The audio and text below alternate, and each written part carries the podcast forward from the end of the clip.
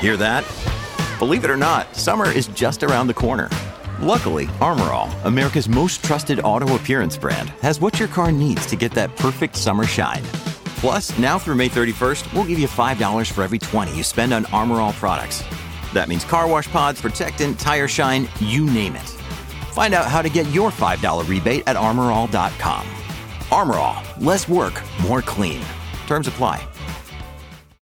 When you need mealtime inspiration, it's worth shopping Kroger, where you'll find over 30,000 mouthwatering choices that excite your inner foodie. And no matter what tasty choice you make, you'll enjoy our everyday low prices, plus extra ways to save, like digital coupons worth over $600 each week. You can also save up to $1 off per gallon at the pump with fuel points. More savings and more inspiring flavors make shopping Kroger worth it every time. Kroger, fresh for everyone. Fuel restrictions apply. Another day is here, and you're ready for it. What to wear? Check. Breakfast, lunch, and dinner? Check. Planning for what's next and how to save for it? That's where Bank of America can help. For your financial to-dos, Bank of America has experts ready to help get you closer to your goals. Get started at one of our local financial centers or 24-7 in our mobile banking app. Find a location near you at bankofamerica.com slash talk to us. What would you like the power to do? Mobile banking requires downloading the app and is only available for select devices. Message and data rates may apply. Bank of America and a member FDIC. Hi everyone, it's Adam here from DNF1. Just before we begin the podcast, I wanted to quickly share with you some exciting news. For this month, the DNF1 podcast is proudly sponsored by Manscaped. For the entire month of March, you can get hold of some great Manscaped products like their best selling razor, the brand new Lawnmower 3.0, which is now waterproof, and plenty more other great products on their website for 20% off and free shipping. Oh my god!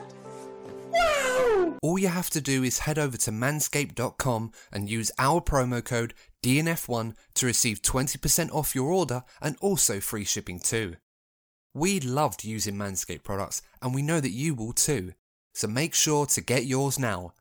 Trust us, your balls will thank you.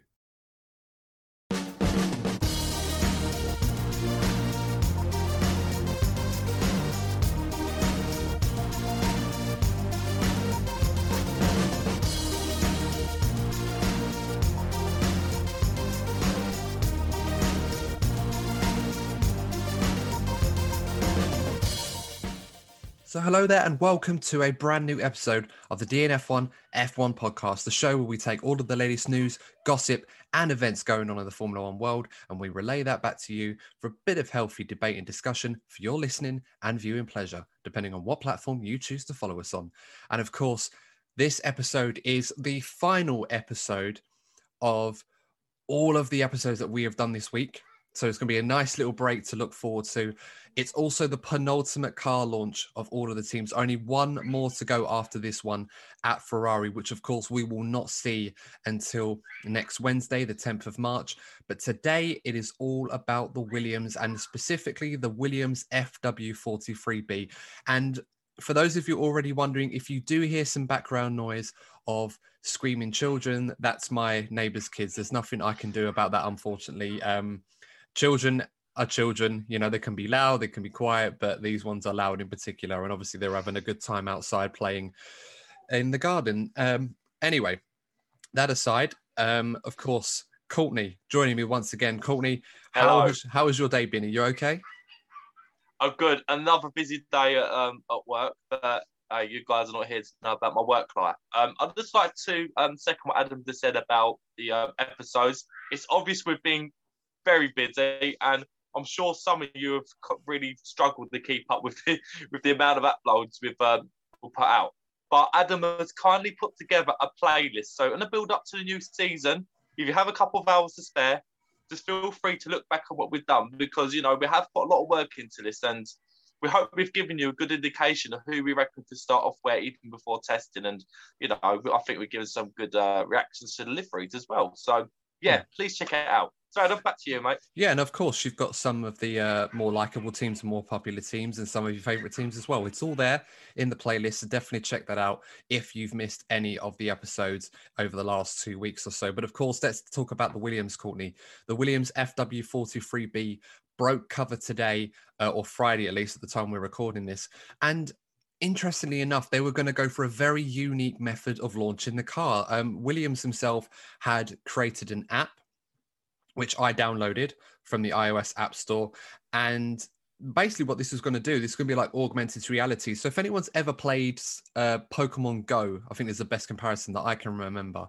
Um, it, it accesses your camera and it allows to put a still image or 360 image of the car and basically uh, you can look through your camera as it would do and it's almost as if the car is in your house in your garden what i was going to do i was going to uh, obviously use the app and then go into my garden or my living room and take a picture in there and say something clever like i don't know a wild williams fw43b like homage to pokemon go uh, has appeared. Unfortunately um, last night apparently the app itself was hacked and uh, there were some images that were being leaked online that i had seen of course that were very similar to what we saw today. And as a result the app got took, taken down and we weren't able to use it. So whoever it was that decided to do that like you suck like honestly i honestly do not know why there's an incentive for someone to do that i mean this is why we can't have nice things so you know, not cool. Whoever it was that decided to do that. I you just know, don't understand. You'd go, you go. Oh, do you know what? Up to anything nice later, Adam? Oh yeah, I'm just thinking of hacking the um the, the Williams app and ruin the fun for everyone else. It's weird, strange mentality, but hey, I'm not into that sort of stuff, so I never No. get it. I, it's. I mean, the only rationale I could think for it is basically just to see uh, early images of the car. The same thing happened Mm. with Aston Martin, of course. People that tried to um, go on the Aston Martin website that had signed up for the launch virtual event, and they could access images of the car just before the launch to get it there. People had hacked into that as well, so they had to disable that feature, and you just had to watch the launch live as it was, which. I don't know why people do it. I honestly do not get the rationale Weird. for it. They're just really sad, boring people. Obviously, very good at hacking, but um, yeah. Other than that, you know, what what can you do? So that that's life. Unfortunately, there's always someone that ruins it for everybody. But uh, nonetheless, um, that aside, looking at the car itself, I've got to say, Courtney. I mean, I I saw a lot of mixed reviews about this new livery. I actually love it. I think it looks fantastic. Um, one of my favorite ones so far. What do you make of the new livery on the Williams uh, FW43B? I'm not sure, you know, mate. I'm not sure. I mean, the first indication said it might warm to me with time. You know, when we physically see the car in testing and you know the first couple of races, it might warm to me with time. Um, I'm happy that they're freshening it up because my complaints with some of the uh, old cars, Red Bull, I'm not happy that some of the teams haven't refreshed delivery, given that the cards are barely changed. You know, you want to have a fresh feeling going to the season, and Williams has certainly done that. The car was quite bland last season, so I'm pleased they've done something a little bit more noticeable. Um, and I'm also happy that they've sort of sort of given a tribute to some of the classic Williams liveries that a lot of us sort of know and love from the past. I like that feature. I don't know, it's, it's kind of towards the rear that I'm not too happy about. But look, overall, it's a good move. But yeah, it might give me a little bit of time to warm to it. That's yeah, as you said, I think there's mixed feelings, but I've noticed the majority of people do like it though. Hmm. It does seem to be the rear of the car that people are unsure of, and I think that was more of a, as I said, an homage to the actual Williams family rather than just the Williams team. You know, not ignoring the heritage with the Williams team, especially under new management like Dorilton Capital, which is always a nice touch, uh, especially with the yellow tint as well, playing tribute to that, which is great. They mentioned the main inspiration for the livery was. Um, to include features of the very legendary FW14B, the 1992 Williams that uh, guided Nigel Mansell to his world championship back then. And, you know, that was one of my favorite ever looking cars of all time. Absolute beautiful piece of machinery, very fast as well. A won nine Grand Prix in that machine, absolutely dominated the 92 world championship. And of course, went on to do the same in 1993, back when Williams were the big top team at Formula One. Pretty sure that's where they aim to be in the future. But that aside, I, I, as I said, I was a big fan of the livery. I wasn't really sure what direction they were going to go down, especially when they did the shakedown run last week and the car was completely dark blue. So I was kind of hoping that they'd go with something like that. And I expected it to look a little bit like the Williams of the 2010s with the blue and the Yeah. white, a combination of the two The Maldonado era. yeah the golden era of Williams, uh, their last race winner, Pastor Maldonado. Let the let the goat live on in motorsport, whatever it is he's doing right now. Um, I'd love to see him back in Formula One, but it mostly just be meme worthy more than anything else. Um, that aside, I, am a fan of the car. I like the look of the livery. Um, I know people give giving mixed reviews, and perhaps it's one of those that might warm to some people. It, it, I suppose with a render uh, or a virtual reality render, whichever one you want to call it, um, it's harder to sort of appreciate it on a piece of paper or on a computer yeah. screen until you actually see it on track. It's probably one of those that will probably grow on people as it looks on track, but I think it looks great already, and I hope it looks good on the track as well. I hope it's fast. That is one thing I do hope it is more than anything else. Um, in terms of the car itself, uh, George Russell um, did an interview with Sky Sports F1 uh, today. He was talking about what it was like to drive the car in the first shakedown last week at Silverstone. He said it's a significant step forward, which is great. Um, you know, it's great to hear from George, and I know George wouldn't oversell this if he didn't believe the car was that much better.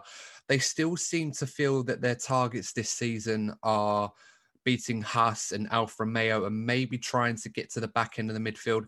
Personally, I think that's hmm. very, very realistic. I, I, don't know about you, Courtney, where you feel um, their expectations are for this season. I think that to be positive, and if Mercedes are taking another step forward with the engine, you know, if they got this new investment, I mean, why can't they look to be challenging the likes of Alpha Tauri or particularly Alpine? If Alpine aren't really putting too much emphasis on this year's car, why can't Williams have a go at challenging them? Well, it's certainly not out of the question. I think with 2021, and I think this is kind of why I'm going to, we'll talk about this next week when Ferrari unveils their new car, why the expectation is that Ferrari, in particular, for example, aren't going to be challenging Mercedes like they have been mm. doing, except for last year, for the last uh, six or seven years. Uh, it's because you can only improve so much on the car that it would take the top team to drop down by so much and the team below them to really improve that much to kind of level out the playing field to sort of mitigate that gulf. In Williams's case, I think it's realistic that they can try and challenge a team like Tauri, but a lot would have to happen on both sides, given the base that's and the homologation of the rules from last season that we're going to see. Um, it, it just you know, 2022 is a better objective for everybody to to move forward. You know, even Mercedes in that regard but it's going to be a hard ask in 2021. It's possible, but I think for them being better than Haas and Alfa Romeo absolutely has to be the minimum. That the, you know the aim for them. I think you know by minimum they're going to be better than Haas. I don't, you know, based on what we talked about in that episode yesterday, um, uh, there's nothing to me that suggests that Williams aren't going to be better than Haas unless the Williams makes a significant step backwards, which I can't see happening. Um, so, you know, so, I've got an important question yeah. to ask, though, Adam important question to ask. Go on then. Will George Russell get his first points for Williams? Because Mercedes is an interesting one because Mercedes, it was so gutted from missing out on the win when he actually scored his first points in Formula One. So I think it would be a great achievement or on the personal level for George for him to get his first points. Is that possible? Because I think it is. Well, you're right. He no longer has to worry about having the unwanted record of having the most races without scoring a point. Uh, I believe Max Chilton, I might be wrong in that, might have that, or Luca, Bad- someone like that. Luca might be Luca Badoer actually. I think the closest he got was almost finishing fourth in the 1999 European Grand Prix in the Minardi, and then it broke down about four laps from the end. Um, anyone, you know, yeah, the that, old F1. That's that, that, that's an impressive stat, Adam, I must say it's not one that you'd want to hold on to. But George, I think, was like almost tied fourth. I think with Max Chilton, I think on the all-time yeah. list, um, and that certainly was a record that he was on course to actually surpass everybody this season. Thankfully, we're not going to have to worry about that because George is way too good to have not scored a point in Formula One. In this Williams, I think it's absolutely possible. I think it was extremely close. And we, of course, Imola aside, um, you know, because he, perhaps he should have converted there if it weren't for his mistake. In Mugello in particular, he was so, so close, literally seconds from, uh, you know, Sebastian Vettel struggling in the Ferraris um, from getting that and the Alfa Romeos as well. It's about taking the opportunities. He will get more opportunities this season, the Williams. It's a lot more competitive car. As I said, the pecking order is going to be uh, condensed a little bit in terms of the gulf between the top team and the bottom. Well, might be might be more between Mercedes, for example, and Haas for obvious reasons. But um, in Williams' case, they're going to be a lot closer to the points this season than they were last year. Um, and you know, considering how sporadic some of the races were last season, you may end up with a scenario where George Russell may find himself in the points. I mean, look at Grosjean last year at the Nurburgring at the Eifel Grand Prix, completely nowhere for most of the race, and the safety car comes out of nowhere, right place, right time, and he holds on to the points. So it's definitely doable. And a driver of George's caliber, now that he's got those points, in even though it was in the Mercedes, and he would have much rather have got the win or a podium, having that experience will serve him very, very well. And obviously, another year in the sport. I think if George continues to drive the way that he did in the second half of last season and probably improve on that as we expect him to do so. There's absolutely no doubt in my mind that he, in particular, can get a point for Williams and maybe Nicholas Latifi too. Let's not undersell him. You know, his second season, he'll be much better driver for it. He's a very good driver. You know, he was by no means completely outclassed by George. Perhaps on Saturdays he was, but on Sundays he was, you know, he was good. Nicholas Latifi. I can't fault him on his performances. So I'm, I'm confident Williams will do well. Uh, how do you feel on this one, Courtney? I know you said that you expect George perhaps to get a point this season in this car. Do you feel Nicholas Latifi perhaps might be able to do the same? I feel that this season is very important for both of these drivers. I think it's pretty obvious that George Russell is the next man in line to drive at Mercedes. So I think George will need to be putting in some performances to keep himself sort of there or thereabouts to keep himself in mind for Mercedes. I think for Nicholas Latifi, I think he could possibly be in that danger list. You know, some of the drivers we mentioned before, like Giovinazzi, Mazepin, you know, one or two more as well on the grid that they don't perform well enough Formula One's a brutal sport. And if Latifi doesn't put in some noticeable performances, and of course, part of it comes down to the car, I think he's going to be one of those drivers that could be in danger losing the seat. Like, let, us think hypothetically, if Bottas was to leave Mercedes, I can imagine him going back to Williams, for example, and I just think that would put that would put Latifi at risk. I don't know, but I, I, I, that's obviously just an hypothetical situation. But I just look through that drivers and I always think, which one of you are going to struggle if you don't do well? And I think I, he seems like a nice enough guy. He seems like competent enough overall. But all it takes is a couple of mistakes to sort of drain the confidence. And before you know it, you're at the back door. It's brutal, but it's a possibility if he doesn't do well this season. Well, maybe. Um, I, I, totally understand that. I mean, in the Bottas scenario, the assumption would be that George Russell would be the one replacing him, so there would be still a seat available for Latifi to take. Um, mm. I think for the Williams project, yes, George Russell's in it for this season, but it only seems a matter of time before he ends up in the Mercedes. So Latifi does seem to be the driver that I think Williams will be more invested in in terms of bringing this long-term project, and I feel that they have enough confidence in Latifi from what they've seen of him to be able to do that with him. Over time, yes, you're right. Of course, there will be an expectation for results to come more often than they have done, given that Williams now have this opportunity, like everybody else, to really establish himself at the front of the field once again. Once the 2022 rules kick in, again, it depends on what they do, and if they strike gold on this canoe car, then that's going to be a great platform for them to go on 2022 beyond. Um, speaking of the 2021 car, though, let's not forget unlike Haas, Williams are very much interested in this season, and they've not completely abandoned this car. Um, in you know, in favor of the 2022 car. Talking about the car itself, a few technical elements that we did spot on this car in particular. Now, with the uh, digital element of these renders, teams notoriously tend to leave out a lot of details. Haas released the 2021 car, or 2020 car, I should say. Williams, there were a few details on this car to just quickly go over, it seems that a lot of their development has gone around the uh, side pod vanes. So on the sides of the side pods, you've got the vanes that sort of wrap around it. Um, the front or the main side pod vane wraps uh, at the front. They've sort of been um, instead of being split at the top corner, they now sort of wrap around. So um, you'll see this in the pictures of the car, obviously, uh, that you can see at the top if you're watching this on video.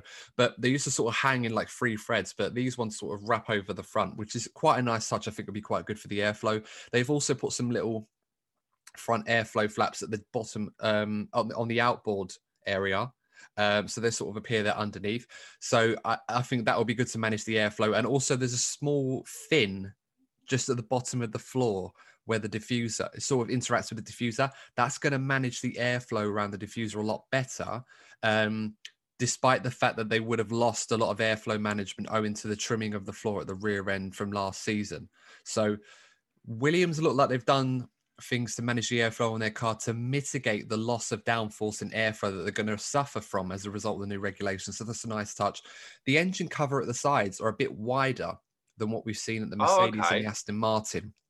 So it's still a, a, trimmed down package. Obviously, naturally, the teams go for that. But whereas we've seen the Mercedes and the Aston Martin, Mercedes powered cars with that little bulge on the inlet um, on the left hand side of the engine covers, Williams' bodywork's a little bit wider.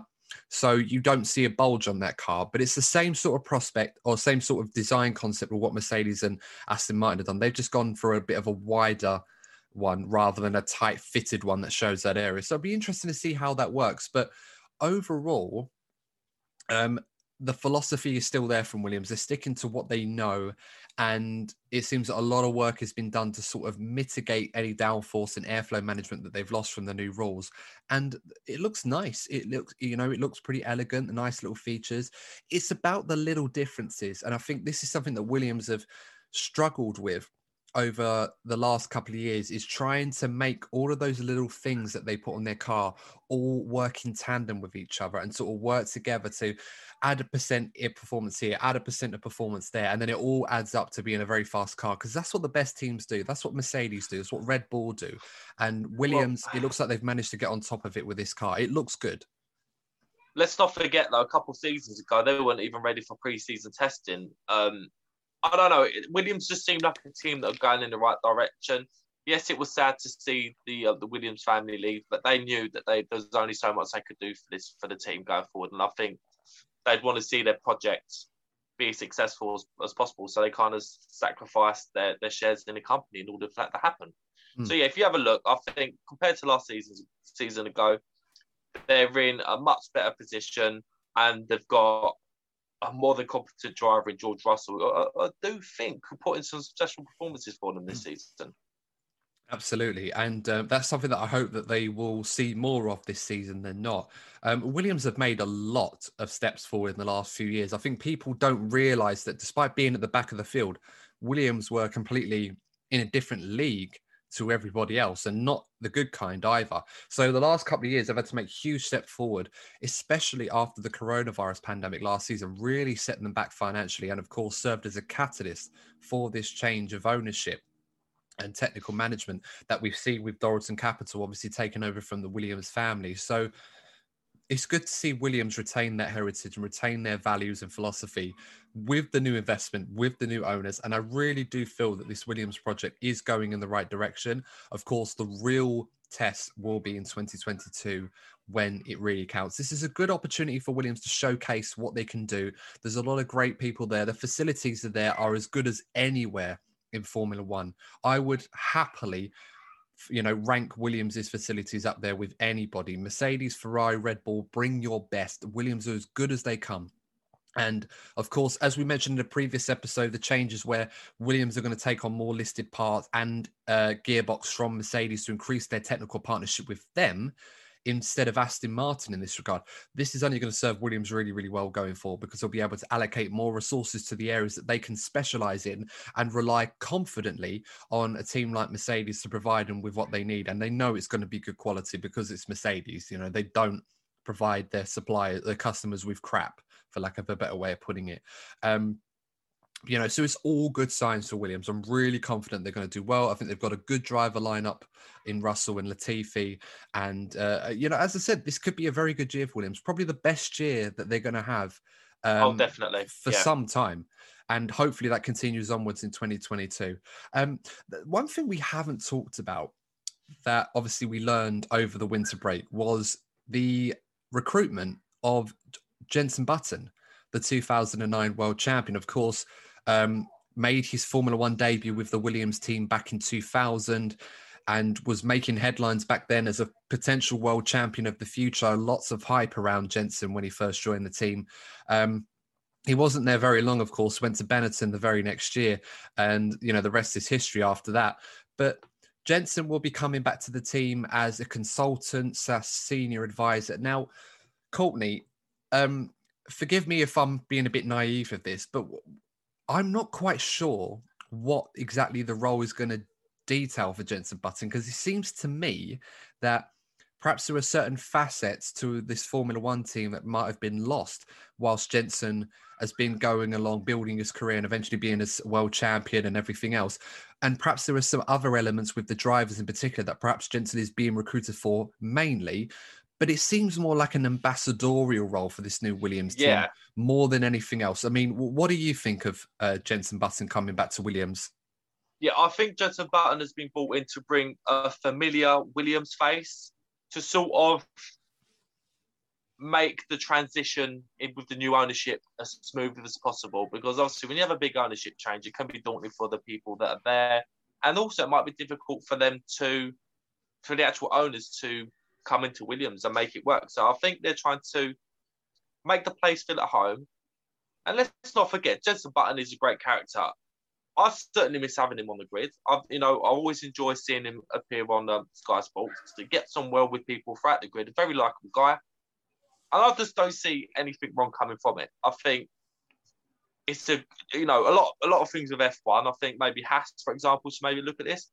Getting Jenson Button in is good PR, you know, and good PR helps them bring in more revenue from fans makes them a more more attractive team to join, not only for drivers but for engineers.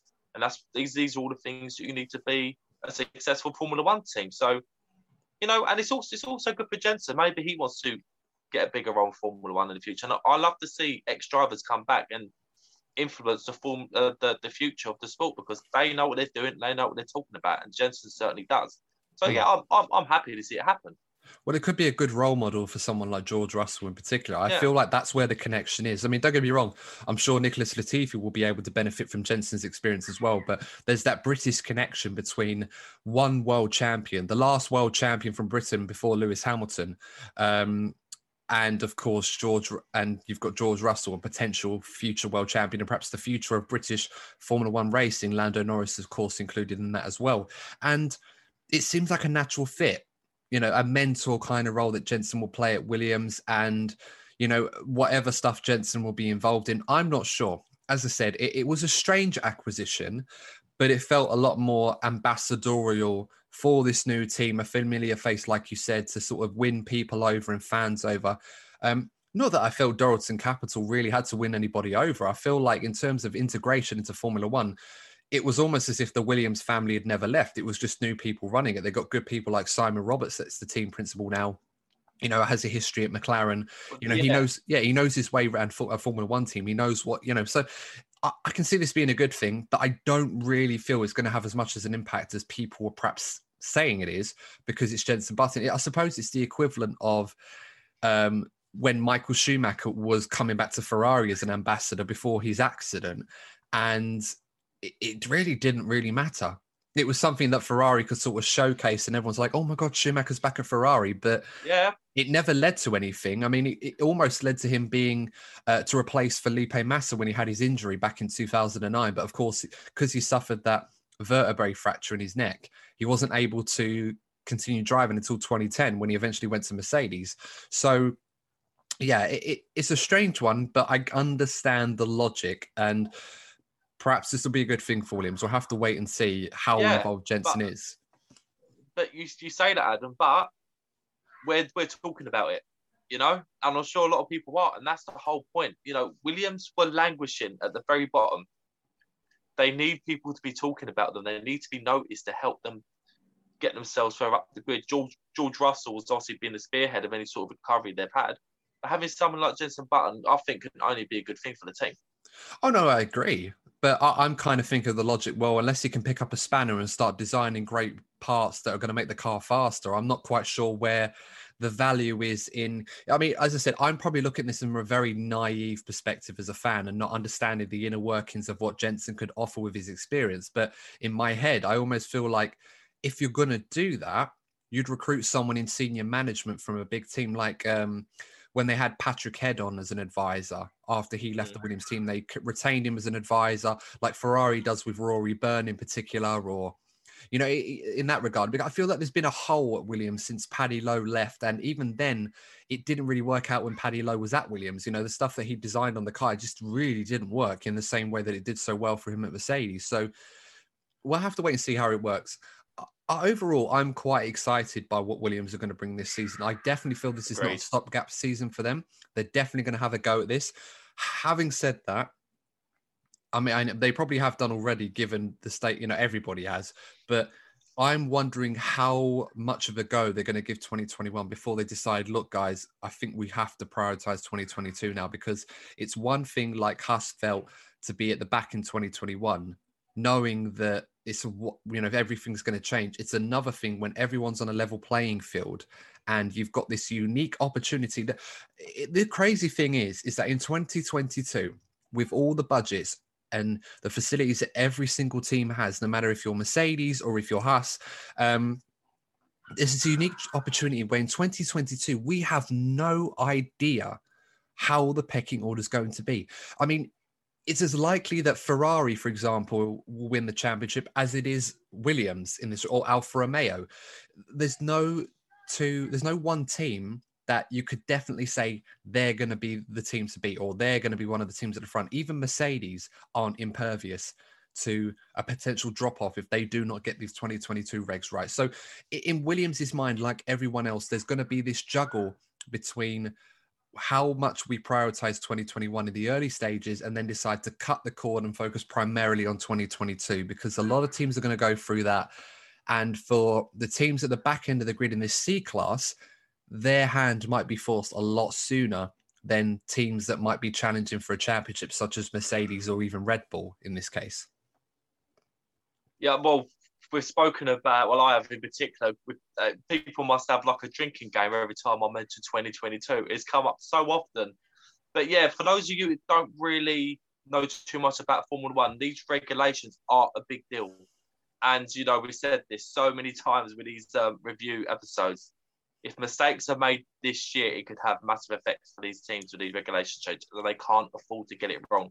So trust me, when you hear us talk about 2022, we are doing it with good reason. Well, before we wrap it up, I'll give you a quick example of how this has worked in Formula One. The last huge regulation changes of of this type that I can remember in 2009 when you know they changed the design of the car they went down to the v8 engines instead of the v10s and v12s um it, you know the KERS system was introduced the design of the car was completely radicalized and the aim of course was to reduce the downforce by about 50% and make the racing a lot closer.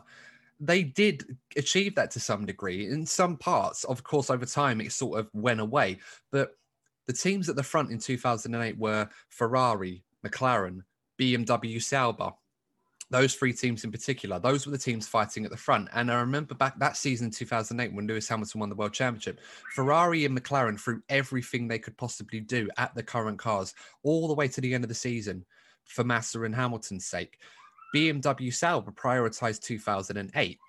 And a lot of other teams did the same thing quite early on. They prioritized 2009 around about halfway through the season. BMW Sauber's case, they possibly threw away a potential chance at a world championship for Robert Kubica in 2008. In 2009, they still got it wrong. But at the start of the 2009 season, because the likes of Ferrari and McLaren were so late in the development of the new cars and the new regulations, they ended up at the front of the midfield. They were behind the Williamses, the Brauns, the Toyotas in particular. And, you know, they really, really struggled. It only took them until the end of the season to really get on par with those top teams, by which time the season was over.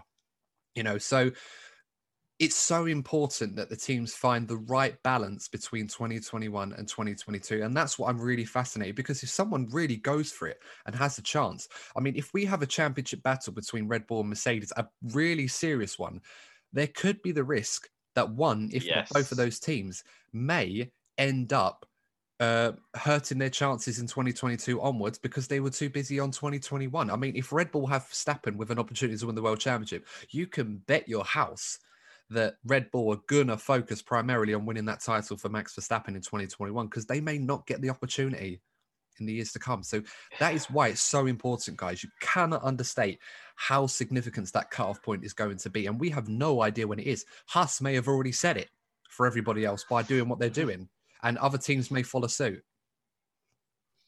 Yeah, I do know what couldn't put it any better. I'm, I, I'm already kind of already looking at 2022. Obviously, we've got to see it ahead of us. I'm excited for it. I expect a really intense midfield battle. That's going to be the main highlight of this season, and potentially Lewis, Lewis Hamilton versus Verstappen. Of course, let's not forget that.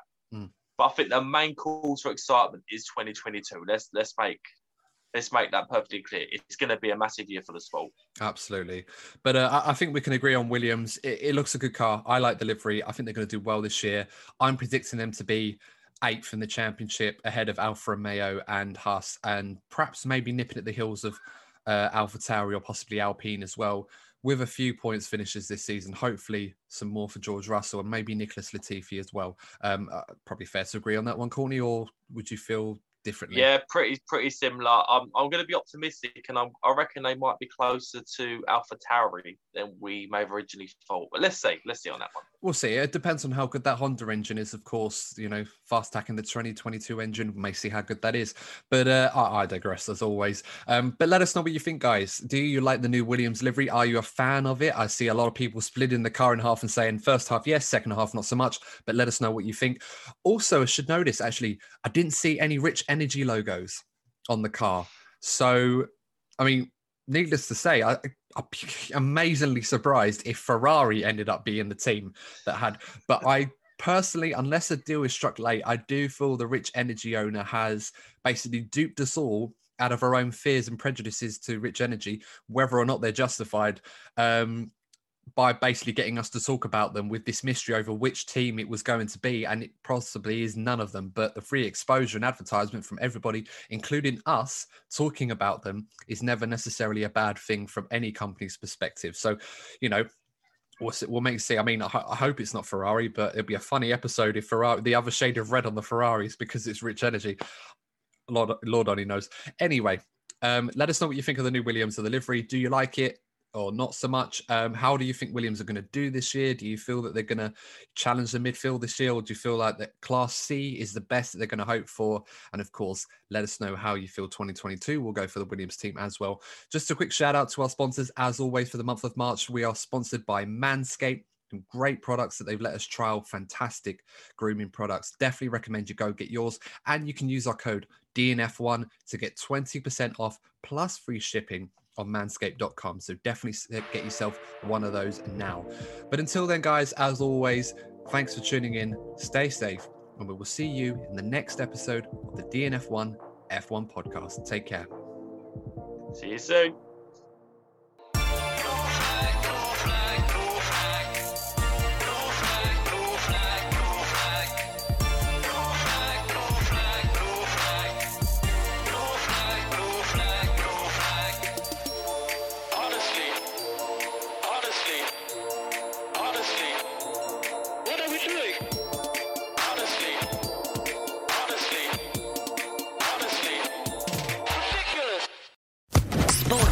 Podcast Network.